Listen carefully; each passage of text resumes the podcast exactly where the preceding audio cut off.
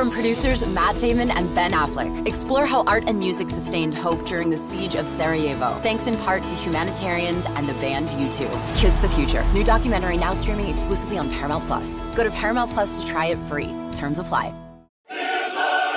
You can now relive the best moments of the UEFA Champions League 24 7. The UEFA Champions League channel is a new 24 hour streaming channel serving non stop goals, highlights, and full match replays from the world's most prestigious club competition.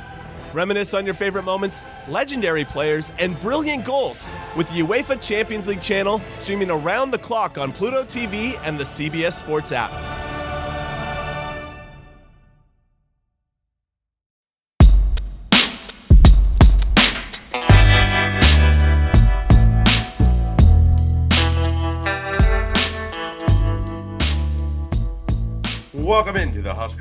24 7 podcast. I'm Mike Schaefer. I'm back from vacation and I'm joined by Brian Christopherson, who never takes vacation. Brian, how's it going? Oh, I'm going to take vacation pretty soon. After spring ball, of course, which uh, we're about to hit hard. But I'm doing, I'm doing well. It's started March Madness. We got spring ball in four or five days. What's to complain about? Okay, so you love watching old college football games on YouTube. I do. I have to assume that a young Brian Christopherson was super into March Madness. Oh, no question. I still am, but not. I mean, it fades a little bit. I'm now 35. It doesn't mean the same to me as when I was 14. Oh yeah, uh, or even 24.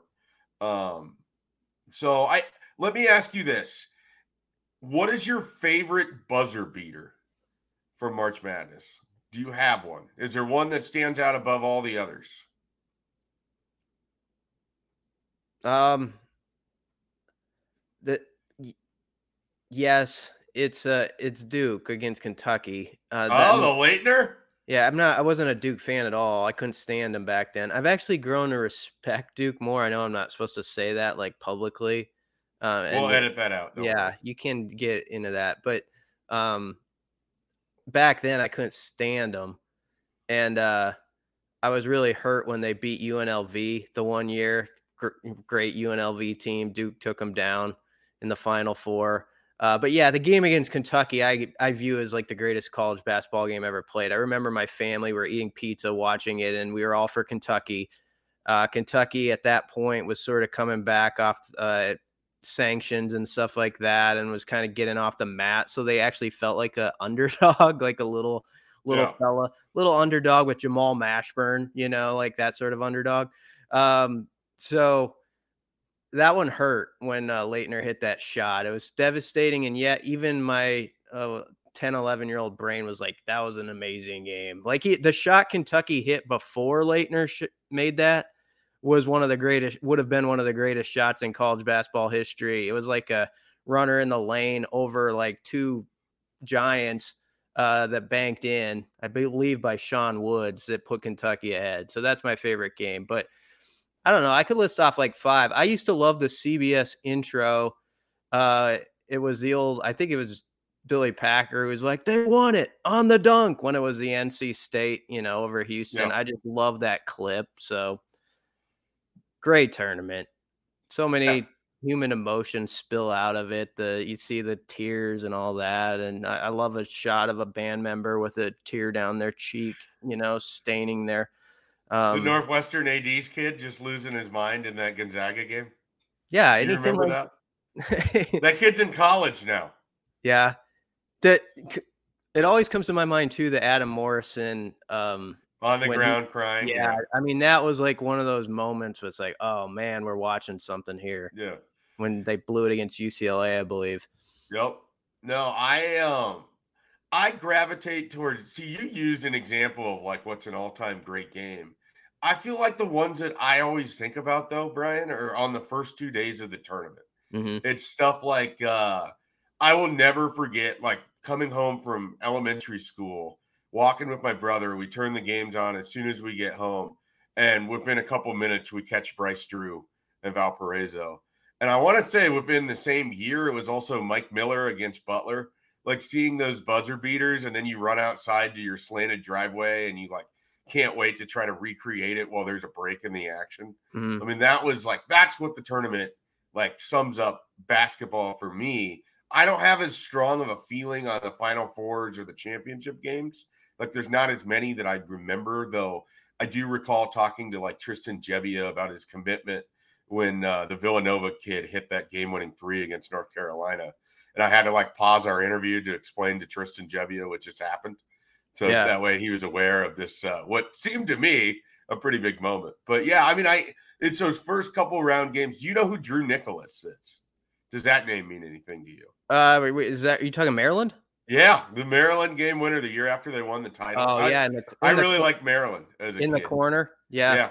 He hit it. UNC Wilmington. Didn't he hit it falling into his own bench? Like, yep. uh, yeah, yeah. That was like the coolest way to hit a shot. Yeah, that's like that's... sort of like when Jamar John. This is old school Husker hoops. Jamar Johnson hit a shot with one second. It was an inbounds play from under the basket to beat Kansas at the Devaney Center and it was right in front of the bench and they just like engulfed him you know yeah. after he made it those are the sweetest shots yeah i mean that's like when i get like the warm and fuzzies about march madness it's those opening day upsets and do you remember uh it was recently georgia state with rj hunter yep. hitting that three pointer his dad who has that that injury from the conference tournament he like falls off his chair in celebration yeah, uh, I, I, just love that stuff. Like the first couple days of the tournament to me are just still some of the best sports watching that you get every single year.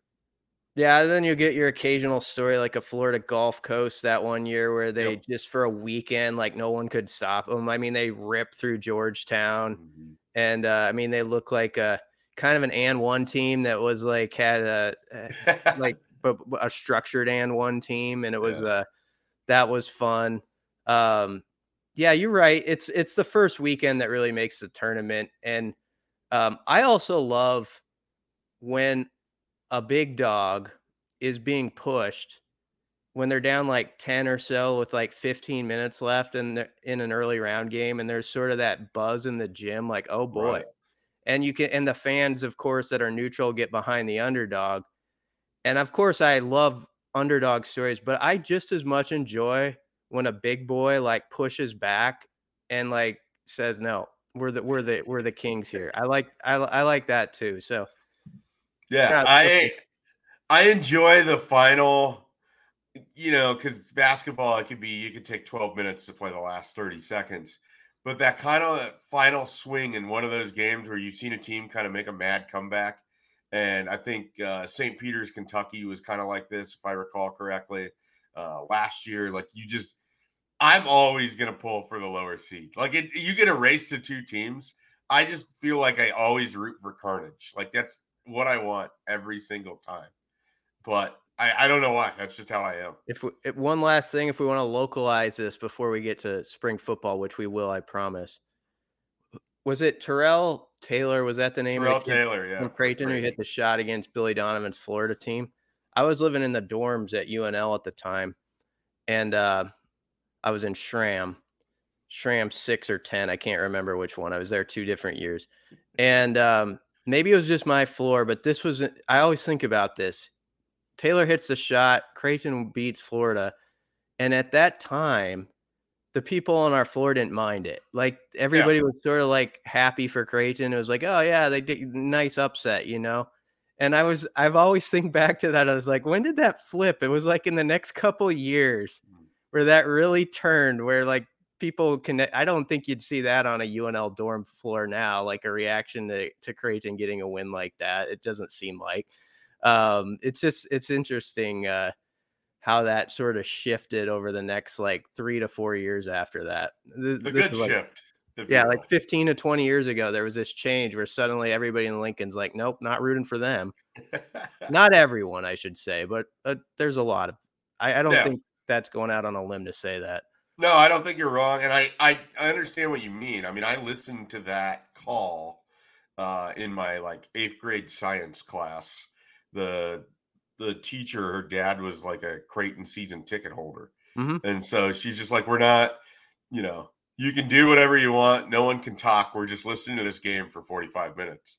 And so we we heard the final call because uh, it was like the last class of the day because it was right in that like the three o'clock window. I remember being in high school coming up with creative ways to figure out how to get out of school in time to watch as many of these games as I could.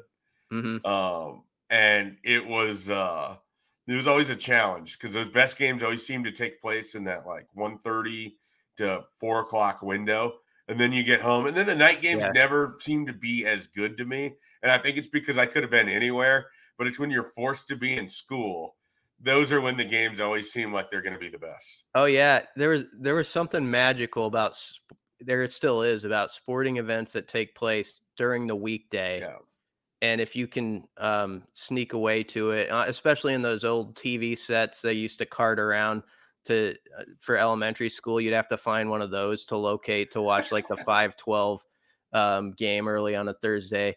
Um, that was uh, that was spe- and if you had that teacher that was like understood and gave you the head nod and was like go go do it son you know Yeah. like that that person still lives warmly in your heart like 20 some years later yeah i assume kids today can just watch on their tablet while they're sitting in class so it doesn't have quite the same kids today. uh you know quite the same and before creighton fans get mad at me i i used to go to game i grew up in omaha i used to go to the civic auditorium watch bob harstad chad gallagher dewan cole latrell reitzel. So don't don't come at me. Um i i was probably i probably watched them before uh before some of the fans today were watching them Creighton fans, you can come at me. I don't care. Go NC. yeah State. you'll take it i know that I, I have no problem with it. you like that you I, like ma- that I married one, and now she pretty much only cares about Nebraska basketball. So I'm doing my part. wow All right, let's uh let's. We're gonna get into Nebraska basketball at the end of this podcast. So there's a few things we want to touch on there, but we want to highlight the upcoming spring football season. Brian, when do things actually get underway? Should I know this? Should I be aware of when practice starts? Because currently I knows. am not super aware. uh it starts monday Okay, well that's good. Yeah, March 20th. Um, I mean, that's the first week of practice. Uh, we'll see exactly what the access is like. Um, I think here pretty soon. Um, so, I mean, access so far has been pretty good. So it'll be interesting how they choose to do it during the spring. Rhule's appeared like three times in front of us. He's had all his assistants up. Can't complain about a thing there. Um, I think he wants to be pretty transparent about their operation. So hopefully, uh, hopefully there's some cool stuff in store over the next four to five weeks. Yeah. So as we kind of assess where things sit with Nebraska football, I think it's important to put things a little bit in perspective.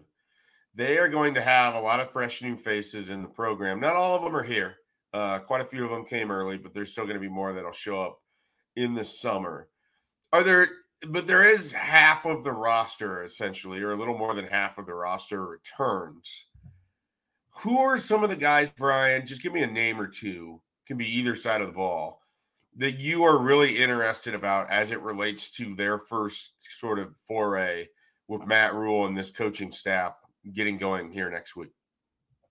Ajay Allen, I mean, back in November, December, that was like this conversation people kind of whispered about, like, oh, are they going to be able to keep Ajay Allen? You know, that for no other reason than you just sort of wonder in the portal era, like, you know, he was recruited by another coach. What's that going to look like? Obviously, he's going to be a popular target of other schools.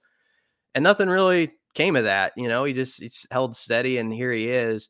And um, in the four games he played before the collarbone injury, I think people thought that looks pretty good. That looks like sort of a Big Ten back. Now, we didn't get the opportunity to actually see that, of course, when it mattered um, against against league competition, but just to see what this staff, how they size him up in what I think is probably one of the strongest parts of the team, the running back position, if you go through it, where they actually didn't have to dip in the portal to add anybody because EJ Barthel liked what was in his room. So I'd start with Ajay Allen. How about you?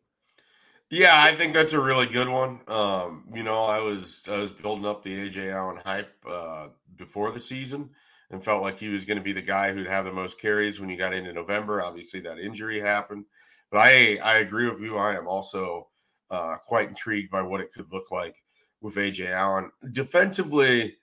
Here's here's another freshman, another guy that you know really I thought I wouldn't say overperformed, but certainly exceeded any expectation I had for him in his freshman year. What about a guy like uh, Malcolm Hartzog? Like, what does it look like for him, for Evan Cooper and that defensive secondary? We know that this staff really likes, you know, like everybody, they want the tall, long defensive backs. Well, that's not Malcolm Hartzog. But in a short amount of time, he showed up on campus. He fulfilled the prophecy of his high school coach who said that he's going to be better than anybody realized. He did it right away. And he was incredibly competitive at that position as a freshman. He had several interceptions, Brian. He had he had some mistakes, but there might be a guy on this roster that that could be a really good defensive back that I feel like we're all just kind of kind of forget that it happened. Like Malcolm Hartzog was really good for them last year. That was a nice find for Bill Bush in that defense. Yeah, everybody everybody tested him, wanted to because of his size and he was young. And they did he did give up a couple uh deeper balls, but if you remember, he was always like right there. Yeah. There's a difference between just getting smoked and like okay, he had two got out jumped yeah, sort of sort of bad luck situations. And that now the skeptical sort will say, well, that's the size part coming into play. But I th- I don't know about that. If you go back and even look at those, he he still was right there to contend for those passes in the air. So I think that's a very good one. He seems like one of those types of players you, that you come along once in a while where it's just like once they crack the door open and they're inside, good luck trying to remove right. them, you know. And so I'll, I'll I I just have a I think it's going to be very hard. I know Tommy Hill, I think, is moving back to that side of the ball again. Um, but it's going to be hard for someone to jump in front of him. And of course, you got Quinton on the other side, who, who no one's jumping in front of him. Yeah, they believe is an NFL corner, and I think he can be too. So, um, those two are going to be tough to beat. It feels like, if honestly, of all the positions on the roster, um, cornerback might be the one where you can make the safest guess. Yeah about who who might be the guys up against Minnesota on August 31st. Yep. Uh, there anybody else that jumped out to you? Well, we were saying off air, um, you know, Jamari and and Blaise are now in that part of their career where it's time to been, go. Yeah, they've been okay, and you're like, you've kind of we've all written the feature stories about how they're on the cusp, maybe, and all that stuff. And now it's like, can you just break break through and, and be a, a real baller. And in defense of those guys, um, I mean, they've had veterans sort of in front of them the whole way, and now that's out of the way. You know, Garrett's gone and Ochaun's gone and Caleb is out. So um, I know there's new material here, but those guys I think will have as good a chance as any to make a case uh, with this new staff. And they've just, if you see them up close, they're formidable like guys, like as far as their size, and they, I, I think they can play in this league as far as their frames. So from one side of the trenches to the other, how about someone like Turner Corcoran? Like, where is he lining up this spring? And do they have to use him at left tackle yeah. because they're not going to have Teddy Prochazka? Does he get an opportunity to move inside the guard where he might be a better fit? Is he your right tackle so that way Ben Scott can play center? I think that there's real questions about Turner Corcoran, which – it seems weird, Brian, to have to remind people of this. Turner Corcoran was the lineman that Nebraska fans like really wanted and really clamored for. And this was a top 50 recruit at one point in time. And so it hasn't quite worked out how, you know, people would have wanted. He certainly doesn't feel like the left tackle of the future, though he's had to play there quite a bit. Uh, I want to see what it looks like for Turner Corcoran. And can he stay healthy? Can he put together a good spring? Does he mesh well with Raiola and, and Matt Rhule and what they want to do up front? Uh, and then where? Where does he sort of fit in? I mean, those are those are the sort of things I want to know. But offensive line is going to be one of those things I don't think we're going to have a real grasp on coming out of the spring. You still got Teddy Prochazka. Uh, I wonder if they aren't going to try to go find some other offensive linemen in the portal when the May run hits. Uh, I'm just I'm, I'm very curious that what that final picture could look like because it, it changed so much the day they lost Walter Rouse to, to Oklahoma. I mean, it just everything sort of flipped a little bit. It now feels a little more uncertain. Yeah. I mean, that was a big loss over the course of two days. Um, you know, Ben Scott feels like he should be the center, but uh has sort of left the door open there, and he does have tackle in his background at Arizona State, which he started a full season there. So you can't completely dismiss that conversation if they felt they had somebody that could really own the command center part, like but who is that? You know, like is there somebody that can step in there and be as good as an experienced guy like Scott at that position at center? I'm not sure about that yet. Um, Yeah.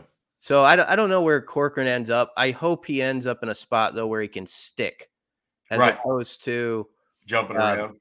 Yeah, it's been tough for him because he's sort of started seasons at like, okay, you're going to be the guard, and then someone gets hurt, and he has to go or he has to flip sides because of an injury, and it's just been kind of constant with that. And I think if people remember, you know, he had one game in 2020 at the very end against Rutgers in that weird game on a Friday night and before Christmas, um, and he played okay, and it kind of I think got people maybe a little far down the tracks in where Over their at. skis, as Yeah, say. yeah, exactly. Like the and it it was sort of forgotten. He's a pretty young player, hadn't really played any college football yet. And then he had an injury kind of leading into the next season that really I derailed his fall camp.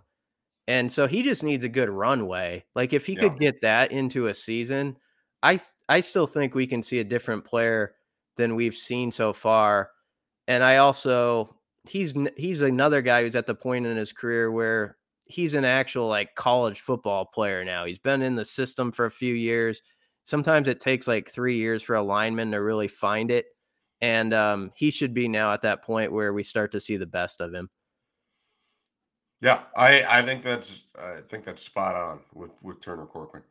All right, we'll run through every position here. We're just going to alternate them back and forth. We'll start at quarterback and work our way to the special teams. And just give me give me the player you're interested in this spring or a thought you have on the hmm. overall position. And you're going to go ahead and start right there. Hmm, quarterback? With- mm, yeah, just i I'm just lobbing it in. This is Dunk City. We're Florida Gulf Coast. Let's go. Well, I mean, yeah, it, it's it, here it is layup. It's it's Jeff Sims. I mean, So you're going with the alley oop layup?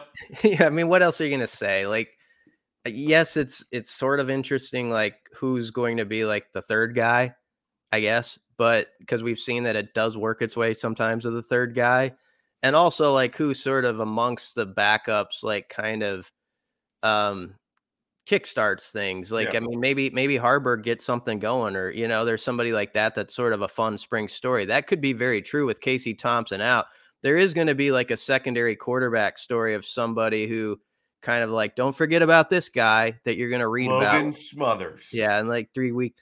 He might be dinged up too, though, if I'm if I'm thinking right. So I wonder if this could be the spring of Haarberg. That's a little prediction, like Spring of, of Haarberg. yeah, just what what what what to do with an athlete like him, and could it be QB still?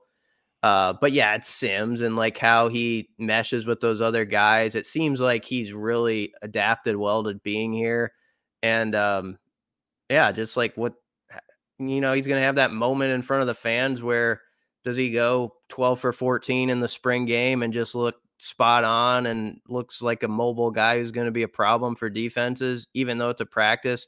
We know people will uh, lose their wits about it if he does well. Um, so yeah, he's this. He's probably story number one B or whatever of the spring. You know, of the whole thing. If you think about it. Yeah. All right. So I'm at running backs. Yeah. How about Rahmir Johnson? What what is uh what's the plan with Rahmir Johnson? EJ Barthel mentioned him away in his press conference.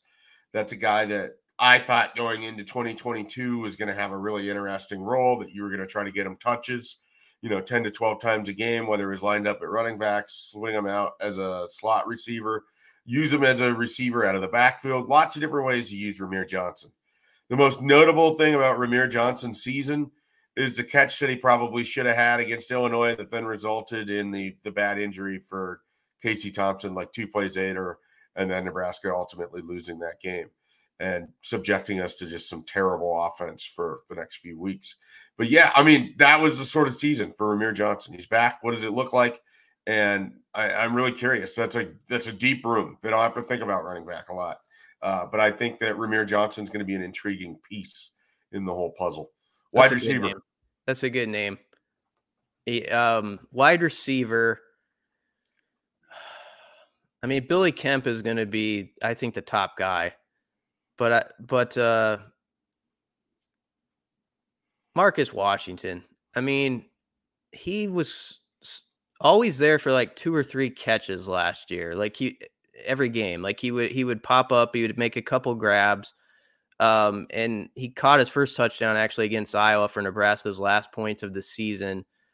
But you know, it's got to be sort of a weird place for him because he got a little momentum going with that staff and how it was set up. And now you got to kind of start over again um, with a bunch of new old guys in the room along with you with Fleeks and Camp. And um, that's really interesting to me. But I mean, he's a think about the end of the Georgia Southern game, Schaefer. I know Nebraska lost it, but remember, Marcus Washington was the guy on that drive where Nebraska went like 97, 98 yards, who was making some big time plays, made the catch that should have been a touchdown. I think they called him down at the like one foot line after the review. Um, but he's got that in his bag. We've seen it. Now it's just a matter of can you be more consistent with it? And if he can, um, he can be easily one of the top two receivers. Obviously, you could go with Betts or Garcia Castaneda. You could we could play this game and we will all off season, but I'm let's let's not shoot past Marcus Washington when we're thinking about everybody else. Yeah, I'm sort of of the mindset. I don't know how you feel with both Betts and Garcia Castaneda. I have a, a, kind of a mindset, and it might just be a defense mechanism. I don't know where it's just a yeah, that's nice. Let's see where it is in August. Let's see mm-hmm. where it is in September. Like I, I mean, it's great that they're back. It's going to be a story. We're going to hear good things about it. We know exactly how this is going to go, and let's just see what it looks like when it's time to play games, where they end up on the depth chart. Like that's that's ultimately what it is for me with those two guys. So I'm with you on mm-hmm. Marcus Washington. Tight end, I'm going to go a little bit different here. Uh, obviously, you have Thomas Fidone, the uh, the winner of the competition. Is that right? Team captain. A team captain. Um, yeah. Of the of the, of the off season competition. I'm going to go with a guy that I know you like a lot. A guy that uh, maybe gets overlooked, and certainly when you add an Arik Gilbert and everyone's excited about what Thomas Fidone could be, or AJ Rollins' names comes up. What about your guy uh, Nate Boerkircher? What about uh, what about him? What about like, him? Could he could he find his way into this whole thing? Because we saw at Baylor and we saw at Temple, tight ends weren't a big part of the offense. Like they really weren't. Mm-hmm. They used them to help block, they used them to help control the line of scrimmage. Is that something that Nate Boerkircher can give you? Can he work his way up this depth chart? Can he put pressure on a pair of guys that were number one tight ends in their respective recruiting classes? You know who has more catches in the last two years than uh, those guys? Nate Boerkircher. So I, I mean, I think he is an interesting player. Um, I don't know. It's a big, big depth chart in front of him. Uh, but I think it's a good opportunity for him to, to kind of show to to you know a new coach and Bob Wager that he's got something he can provide to this roster. Yeah, and Sean Beckton um, really loved Nate Boerkircher, and uh, I think Sean Beckton's a pretty good coach and a pretty detailed yeah. coach. So um, I think that says something. And and I know Nate had a drop or two at times during the season, but young player. I mean, he's he, he he's he's another guy. freshman, right? Yeah, he yeah he's another guy where you sort of thought, okay, he he got in the water last year, and now um he's he's, he's maybe ready for a little bit more. Um, so yeah, obviously Fidone and Gilbert are gonna uh take a lot of the bandwidth up, but um I think it's good to let's not forget um others because you know that Bob Wager is gonna want to uh to make those guys, even though they're going to get all the headlines, feel the heat. And uh, he's got yep. some guys that are capable of doing it. No doubt about it. Offensive line, and you can't say Ben Scott. Yeah, that would be cheating. Um, well, you can say Ben Scott. No, I'm not going to say Ben Scott. I'm going to say uh, I'm going to say I'm going to say Nouri. Um, okay. I mean, I think he was one of their top two offensive linemen in 2021 behind uh, Jurgens. the grade showed it too. And I felt like when he when it was announced that he was going to be suspended for that season, it wasn't like one of those things where you're immediately like, "Oh, here we go." But it, it at least I remember thinking that day when I heard the news was coming, like that's going to be this could be where the ball starts rolling down the hill the wrong way like I, I i just thought like he was a really important piece i remember at that time we were going to do our most indispensable huskers yeah And you were actually the one who shared with me that that news was coming. And um, I was going to have Nouili like sixth or seventh on my mm. list of most indispensable Huskers. And uh, so that's how much value I placed in him. Now, can he get back and just, you know, continue in stride with where he was in 21? That's the big question. But if he can, and Ben Scott is worth his salt, you got it's just a percentage game. You got two of the five spots then that you feel pretty good about um, that weren't here a year ago. And uh, you know that that probably lets Raiola sleep a little bit better at night. So he he's a big deal if he can be that guy who's just like, here's your left guard, he's solid, you know he's gonna get things done for you. Um, and so yeah, I'd go to him. I uh, every now and then I have these players where I just don't give up my my initially held belief that they're going to be a guy that's going to help out Nebraska, and maybe it doesn't happen right away and it takes a little bit of time. I am willing to uh I'm willing to go back to the well a little bit here. Henry Lutovsky, don't write him off. There's mm-hmm. a lot of options. There's a lot of options that have more playing experience, but I do not. I, I want Henry Lutovsky in my foxhole. That's a guy that's going to work his ass off. Like that is someone that I think is going to endear himself to the staff. He's going to endear himself if he hasn't already to Donovan Raiola. I don't know exactly how the picture looks if you got Henry Lutovsky uh, playing guard for you because I think that's what he is. I don't think he's going to play tackle, but that is just someone that you know I have heard from so many people that he's got special potential, and I just maybe this is a spring. It all comes together. You know, there's every now and then there just is one of those times where a guy sort of emerges out of a pile of players and becomes a really good player. I think that could be Henry Lutovsky on the yeah. offensive line. And I expect guys like him to scuffle their first year as a college player. Yeah. Like I, in, uh, in the trenches, it just sort of goes with the territory. The other guy that people are going to sometimes, I know that they write him off and they shouldn't because he's going to matter is Ethan Piper. Like, yep. I mean, he, he popped back into the lineup last year after getting benched. He could play, he could be a center option. He can play guard. He's an interior type guy who could put all those spots together for you. So he's going to matter uh, no matter what anyone thinks.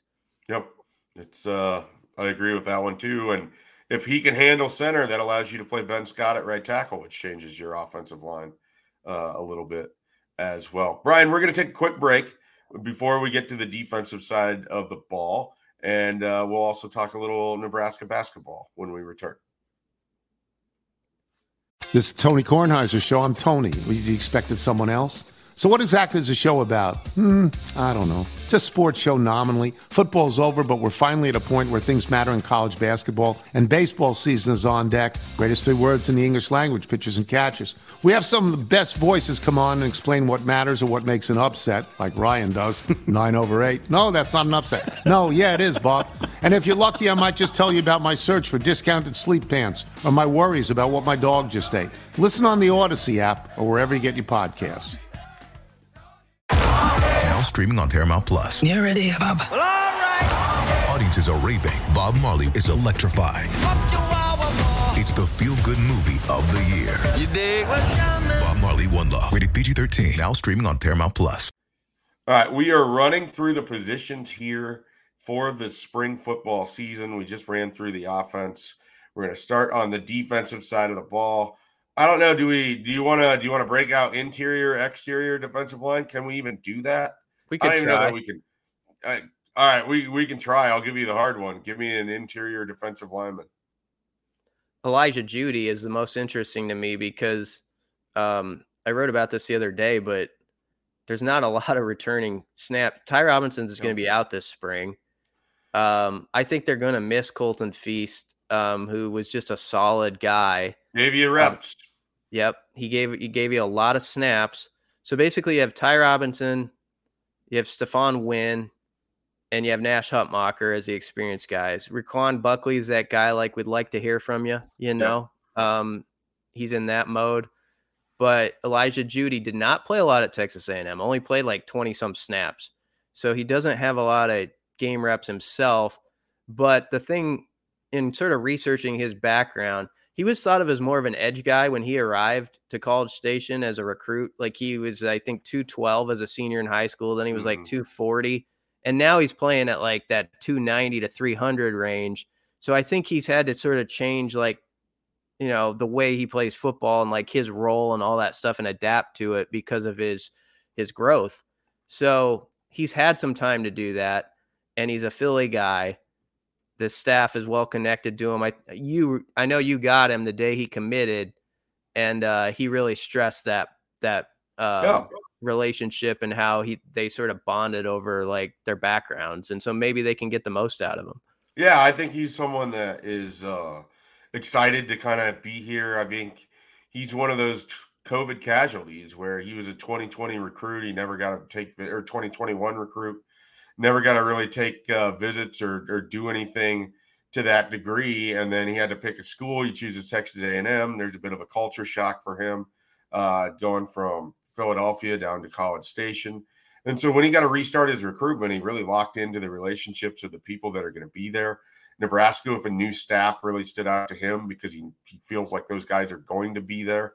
And he's an interesting piece. I mean, I, I think, um, you know, if he has a good spring, that'd be a, a, good sign for Nebraska.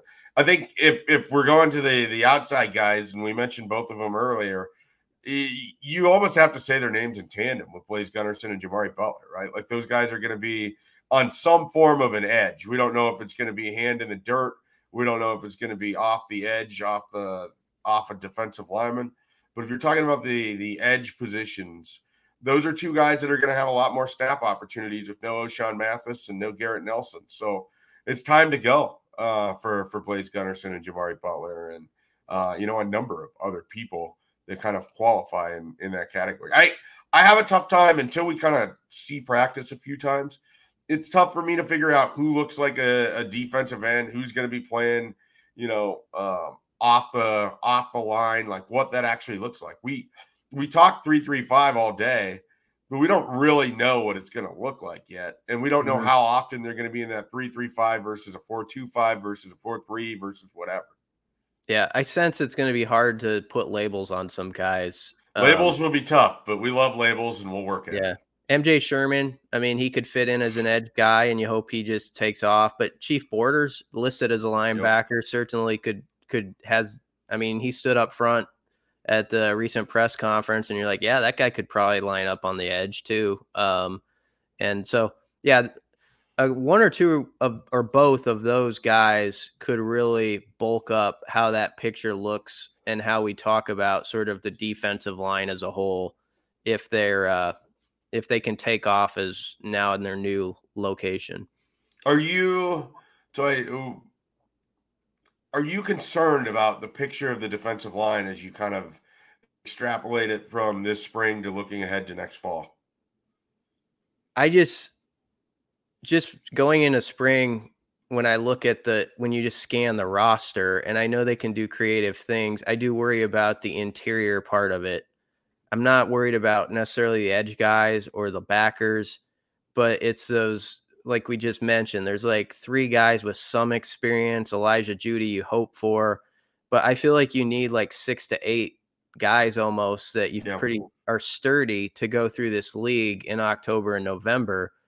Um, now, you know, Tony White, I'm sure has thought about all this in great detail as he thinks about what he thinks he has, and now he's going to learn more about what he actually has. Um, and there's ways to adapt and and work around it, but um, I do wish they had like one or two more guys like that are like 280 to 300 pound dudes, like a like a feast type guy, just like you know is going to give you solid. He could give you 55 reps on a given Saturday, and you know that you can get quality work out of that. Um, so I don't know if they need to get one more guy there um, before this is all said and done or not. But that is a little bit of a concern for me. Yes. Yep. All right. Second level. Um, you know, you know the names: Luke Reimer, Nick Henrich. We don't know a whole lot what's behind him. It's going to be a big spring for a guy like Randolph Kpai. Yep. Who yeah. else? Well, um, Mikai Gbayor. Um, would fall in that same category. It's like go time. You know, let's see if if someone there can can make a dent in things. Um, I know I, I just said him, but Chief Borders is listed as a backer, and um, he's obviously well thought of over there already. Mhm. Uh, very, uh, you know, he's got a great personality, but I think they think he's got some game too. And, um, you know, he came from the SEC, and that doesn't mean that you're just going to come in here and dominate or anything. But uh, he was a, a pretty highly sought after guy as a recruit, and I feel like um, if he's if he's sturdy and they can use him as a piece that they bounce around a lot, um, that can make you feel a lot better about that second level, however, wherever they put him. Uh, so Chief Borders, I think, is going to be huge.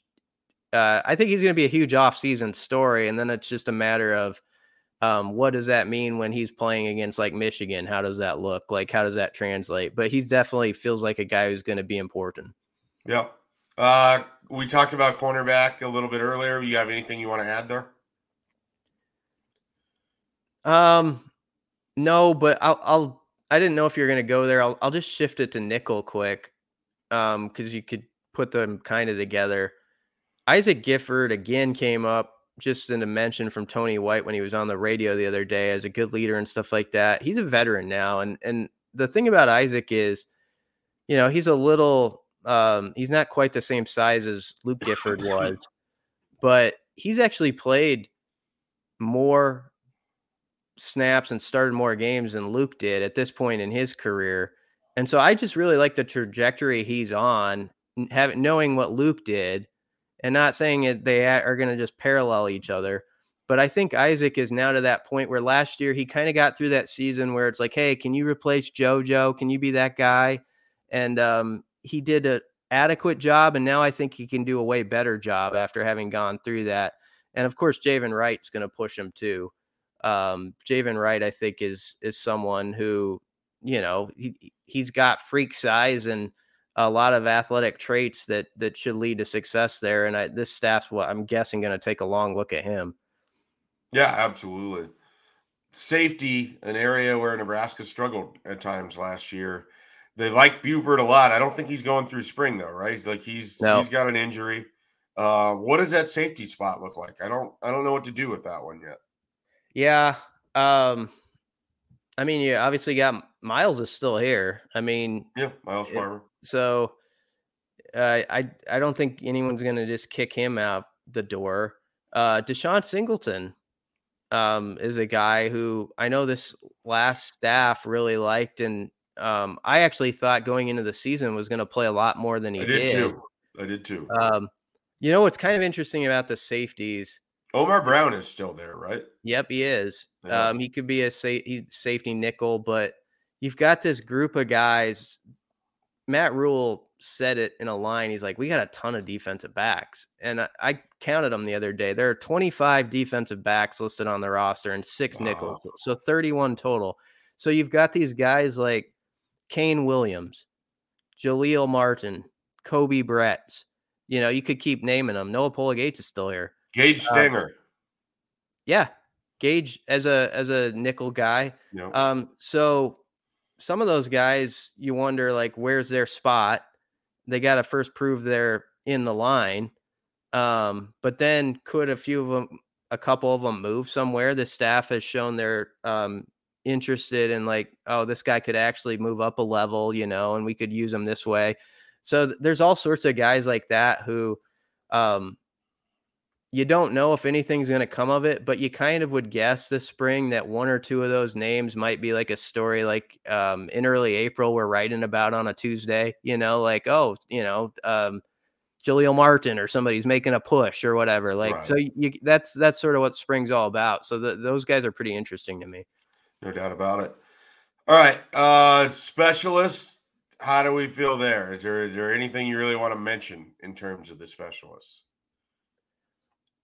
I just think they're, uh, Timmy Bleekrode didn't go anywhere. yeah. Uh, Brian Buschini's back. He's well liked by the staff. Oh, they love Buschini. Uh, tough kid. I mean, we we saw last year Buschini was kicking on like one wheel for you know a few games, and and still doing a pretty good job. Yeah. Um, I think we're going to see even more out of him if they can keep protect him and not get him beat up. I would like to see what his yardage total looks like this year because I I think he's got a lot of talent. Um, beyond that, the kicker spot, of course, is going to get pretty interesting when Alvano. Right, because he's not Um, here this spring. Nope. No. Um, so I mean, it's a big spring though for Bleekrode. Like if you can go out there and you're just nailing everything, Right. um, that puts it in the coach's mind. Um, I don't know. I've been asked to like predict like before it. who's going to be the kicker, and I, I've said Alvano just because I I don't know. I sort of ride that wave of momentum he had from high school, and I'm like, I just believe in that guy. The way You he- saw his last game. It was Yeah, in the stadium where he's kicking in.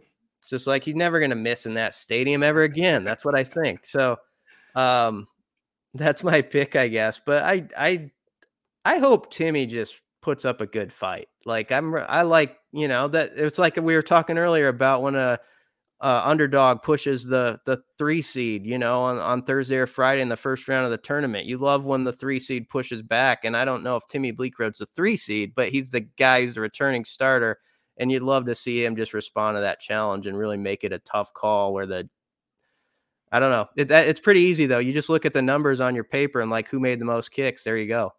Yeah. Yeah. Well, and the challenge would be if Alvano has a consistently better leg from deeper. I always feel like that's a really valuable thing. Like if you can, you know, if you can guarantee at least the opportunity to put up a field goal every time you cross the 35 versus you have to get into the 30. Does that make sense? Like if you, you know, I think 53 is the new 43 in football. Like, Yeah. you know, for kickers, like you want a guy where you feel like when you're at the 35 yard line, that you're going to get points out of you it. got a very good chance of getting points and it's understood occasionally you're going to miss those because they're long but um i mean it's incredible now and we've seen it there's something in the water around here with guys like Zuerlein and maher who have some of the strongest legs the nfl has ever seen hitting 60 plus yarders Right. like it's nothing To say But- nothing of Alex Henery, who kind of kicked that whole thing off. Yes. So yeah, I, I get what you're saying, and you wonder if all things are equal, if that ends up being a tiebreaker, if somebody can show like, hey, I, Right. I I have the 54 yard club in my bag, and this guy doesn't, you know. Yeah. All right, let's uh let's do a little basketball, shall we? We have not discussed basketball since Nebraska's season. And did you guys talk on Thursday? You probably talked on Thursday about Nebraska basketball season ending, right? We talked a little bit about it, yeah. Yeah. Um, I did mean, you so we- think? I feel like you felt like they were going to get into the NIT even at 500, right? So that was a little bit of a surprise. I wasn't sure. I thought they might have to win one game in Chicago, and poss. I think we we kind of came to the cl- conclusion they might need one, maybe two. And the after it played out, I actually think they might have needed two. The way Oh wow. I mean, don't I don't know, but it seemed like um it seemed like it was a pretty crowded field even to get in the NIT. A lot of teams in the middle. Just a Yeah. big year of teams around like 17, 18 wins. Because think about it, like three Big Ten teams fell to the NIT. hmm And I know Husker fans probably saw Wisconsin in there and are like, what the stink, you know? Like Nebraska beat them head to head. They had the same record in conference. The difference was, and it is true, Wisconsin had piled up a few more quad one and quad two wins. I think it was like 11 to 7 Yeah. in favor of Wisconsin. And um, so I think that was probably the advantage for them. Um, but then you had Michigan that was at Rutgers, of course, some people thought got snubbed from the NCAA and they're in the NIT. So as, as you saw it play out when the brackets actually came out, I was thinking like, man, it would might have even been tough for Nebraska to get in there ha- if they had just beat Minnesota but lost to Maryland the next night. Yeah, I, I definitely felt like they had to beat Minnesota, and it definitely to me on that Wednesday uh, when they lost that game seemed like their season was probably over at that point, unless they wanted to be in the CBI. So everything moves forward now. Obviously, there's a big Tominaga discussion to be had, but we don't have enough information to really have that conversation right now. What we do have, two guys are already in the portal. Neither probably comes as a surprise to you, Brian. Oleg Kojenets, the uh, Lithuanian big man, uh, entered the portal first, and then Denim Dawson, who started a game this year, as you might recall, uh, and played a little bit early, and then saw his playing time sort of disappear late, is in the portal. Hmm. Any immediate thoughts on those two guys? Well, I mean, Oleg, you love when you have a, a seven footer on your roster, but it was he was a developmental guy. It was taking time, and it felt like it was going to take. I don't know from from my seat in the bleachers. It seemed like it was going to take a little while uh, for that to to work out how you wanted it to. Um, so that one didn't surprise me at all. Denim was, I don't know if I'd say a minor surprise. I it, he, you know, he his minutes really did dwindle at the end of the year. He started eight games in the middle of Big Ten play, and then the last five games he played a total of 14 minutes. So he in the last four games he didn't play more than three minutes in any of those games. So he he clearly sort of in the run that they had where things were really working for him. Um, he wasn't as much involved in that, you know, and he mm-hmm. wasn't um, a dynamic offensive player. You were kind of hoping that part of his game, and it might happen for him somewhere, would come along. He was definitely a defensive weapon. He had some really bright moments, like uh, he did a heck of a job on Sensabaugh from Ohio State in the game they won. He had a nice game against Penn State. There were these moments where you saw he's really a live wire out there, and you kind of liked his energy. Um, but you know, I I think it's something that you don't like to lose guys who are young and developing in your program, but this is just the way of college sports now. Like, and um, you're going to have to every year probably have four to five openings on your roster where you have to um, cycle. you have to figure it out in a hurry every year and it's probably stressful. Like i mean everybody's doing the same thing across the country right now. Like i i mean on i was looking on twitter today indiana's got a game coming up in the mm-hmm. tournament and the, story the big story in a place like indiana where basketball's everything is like a, a kid they're trying to get from a lower level program you know who averaged 17 points that's like the story uh, right now so um that's what you're up against. Everybody's got their elbows out in this game, and it's not easy to uh, get exactly who you want. But Nebraska's got to find the right pieces to at least give you what Walker and Griesel did um, on the court, which is not easy, but also sort of keep going in this template of like what your culture is. Like they really liked what they had as far as how the team connected and all that, and you got to start all over with that again uh, in a yeah. way. I was going to ask you if there's one thing that you can kind of take out of the season. Do you feel like there's a template is the wrong word, blueprint might even be the wrong word, but it do you do you think there's a framework for what Nebraska basketball needs to be under Fred Hoiberg to be successful that we saw this year? Yeah, I mean the the easiest way to say it, it's sort of cliche, but it was true and the fans appreciated it. It was like a grittier team. It yeah. just like that whatever formula of the roster that they they're like this can work as far as like how these guys play off each other. I mean, there's there were more talented teams that they Nebraska beat some teams that were more talented than them, but Nebraska had I felt like um they did have a lot of like pluck to them and sort of like you, you felt like when there were 50 50 balls that they would go after them with with uh more aggression and it meant a lot to them to get that than past teams. So i think you're looking for those type of guys who you just feel like um they understand it's the uh it's the junkyard stuff that you've got to go get to win in this league and you got to find those players who yes they can score it but they're also willing to sacrifice you know their body and all that stuff that you got to do to to you know get those two or three possessions your way that tilt games that are three four point games you know in the big ten. No doubt about it. Anything you want to add on basketball before we close this thing out?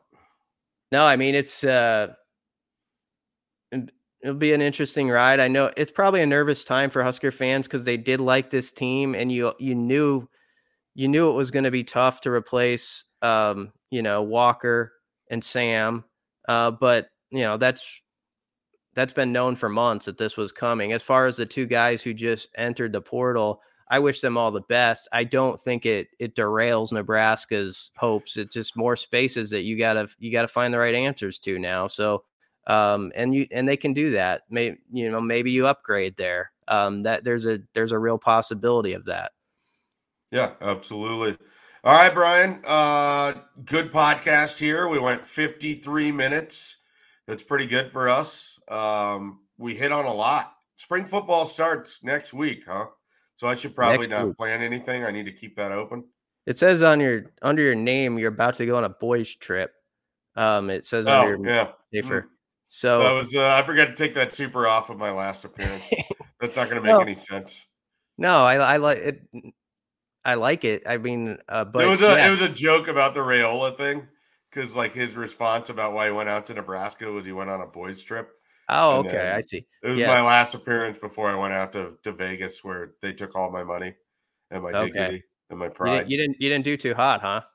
No, uh, played a lot of roulette, didn't win a lot of money. Um, gambled, uh, sports gambling, did did okay there. Went to a lot of conference tournament basketball games. Saw saw our old friend Tim Miles. He's as active as ever, uh, getting after officials. San Jose State had a fun team. That was uh, I I feel bad. I should have told everyone to just load up on Arizona State because Yeah. San Jose State beat the Nevada team that played last night. That Nevada team was not a tournament team. They weren't better than San Jose State. They were an okay team. I have no idea why they were in the first four. They they got the the just result in a 30 point loss or whatever it was to Arizona State on uh on Wednesday night. So Yeah. you have a tournament? You wanna you wanna reveal your bracket?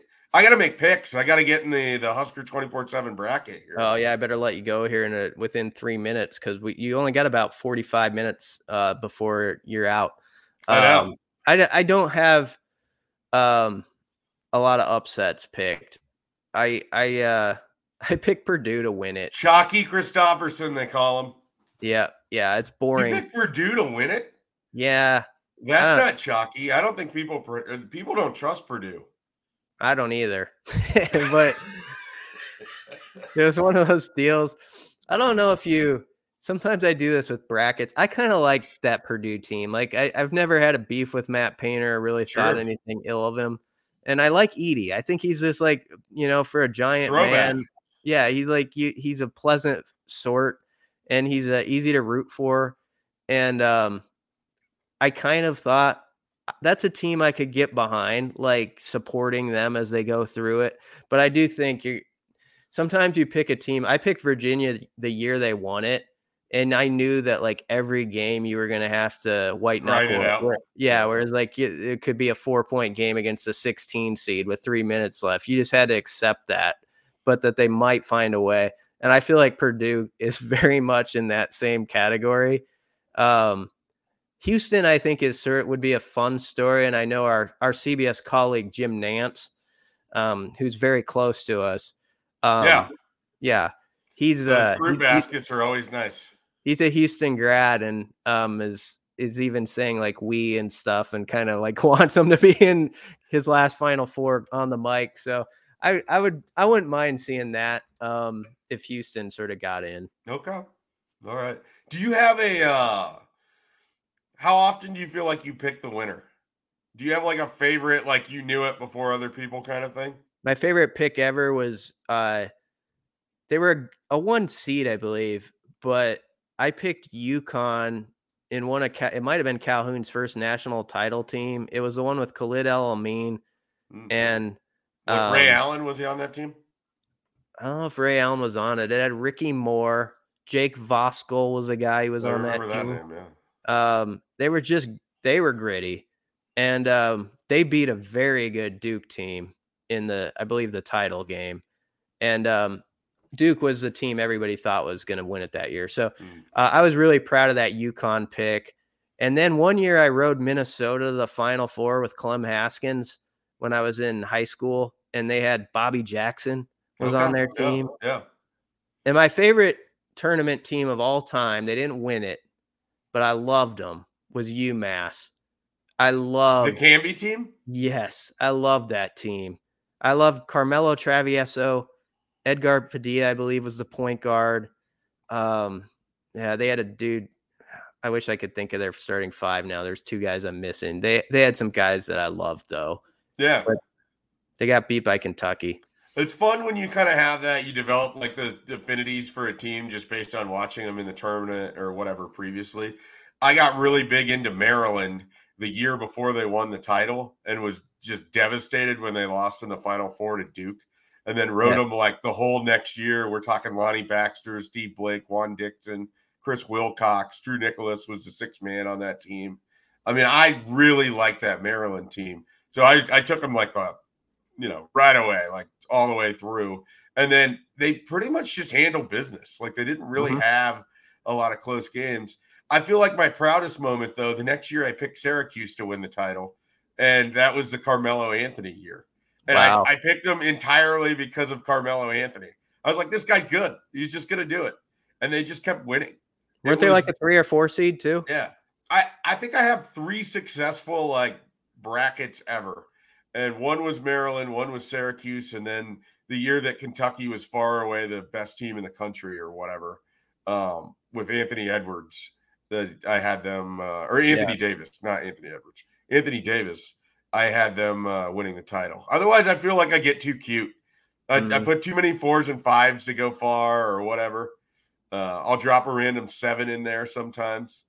I'm I'm no good at the brackets. I'm just bad at it.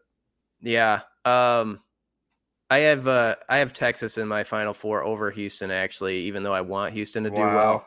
And uh I don't know. Texas kind of a weird team because of course they had that whole scandal within their season and and then you got Alabama with their whole deal like you, you know and they're one of the favorites. So it's a it's a weird it's there's some weird storylines connected to this year. But yeah, it is fun when you find that one team where it's like these are my boys. Like you feel like you, you watch you maybe you watched them get knocked out one year in the second mm-hmm. round or the Sweet 16, but you're like, there's something there, and I'm gonna remember these guys next year, and you don't forget it when the brackets come Yep. out.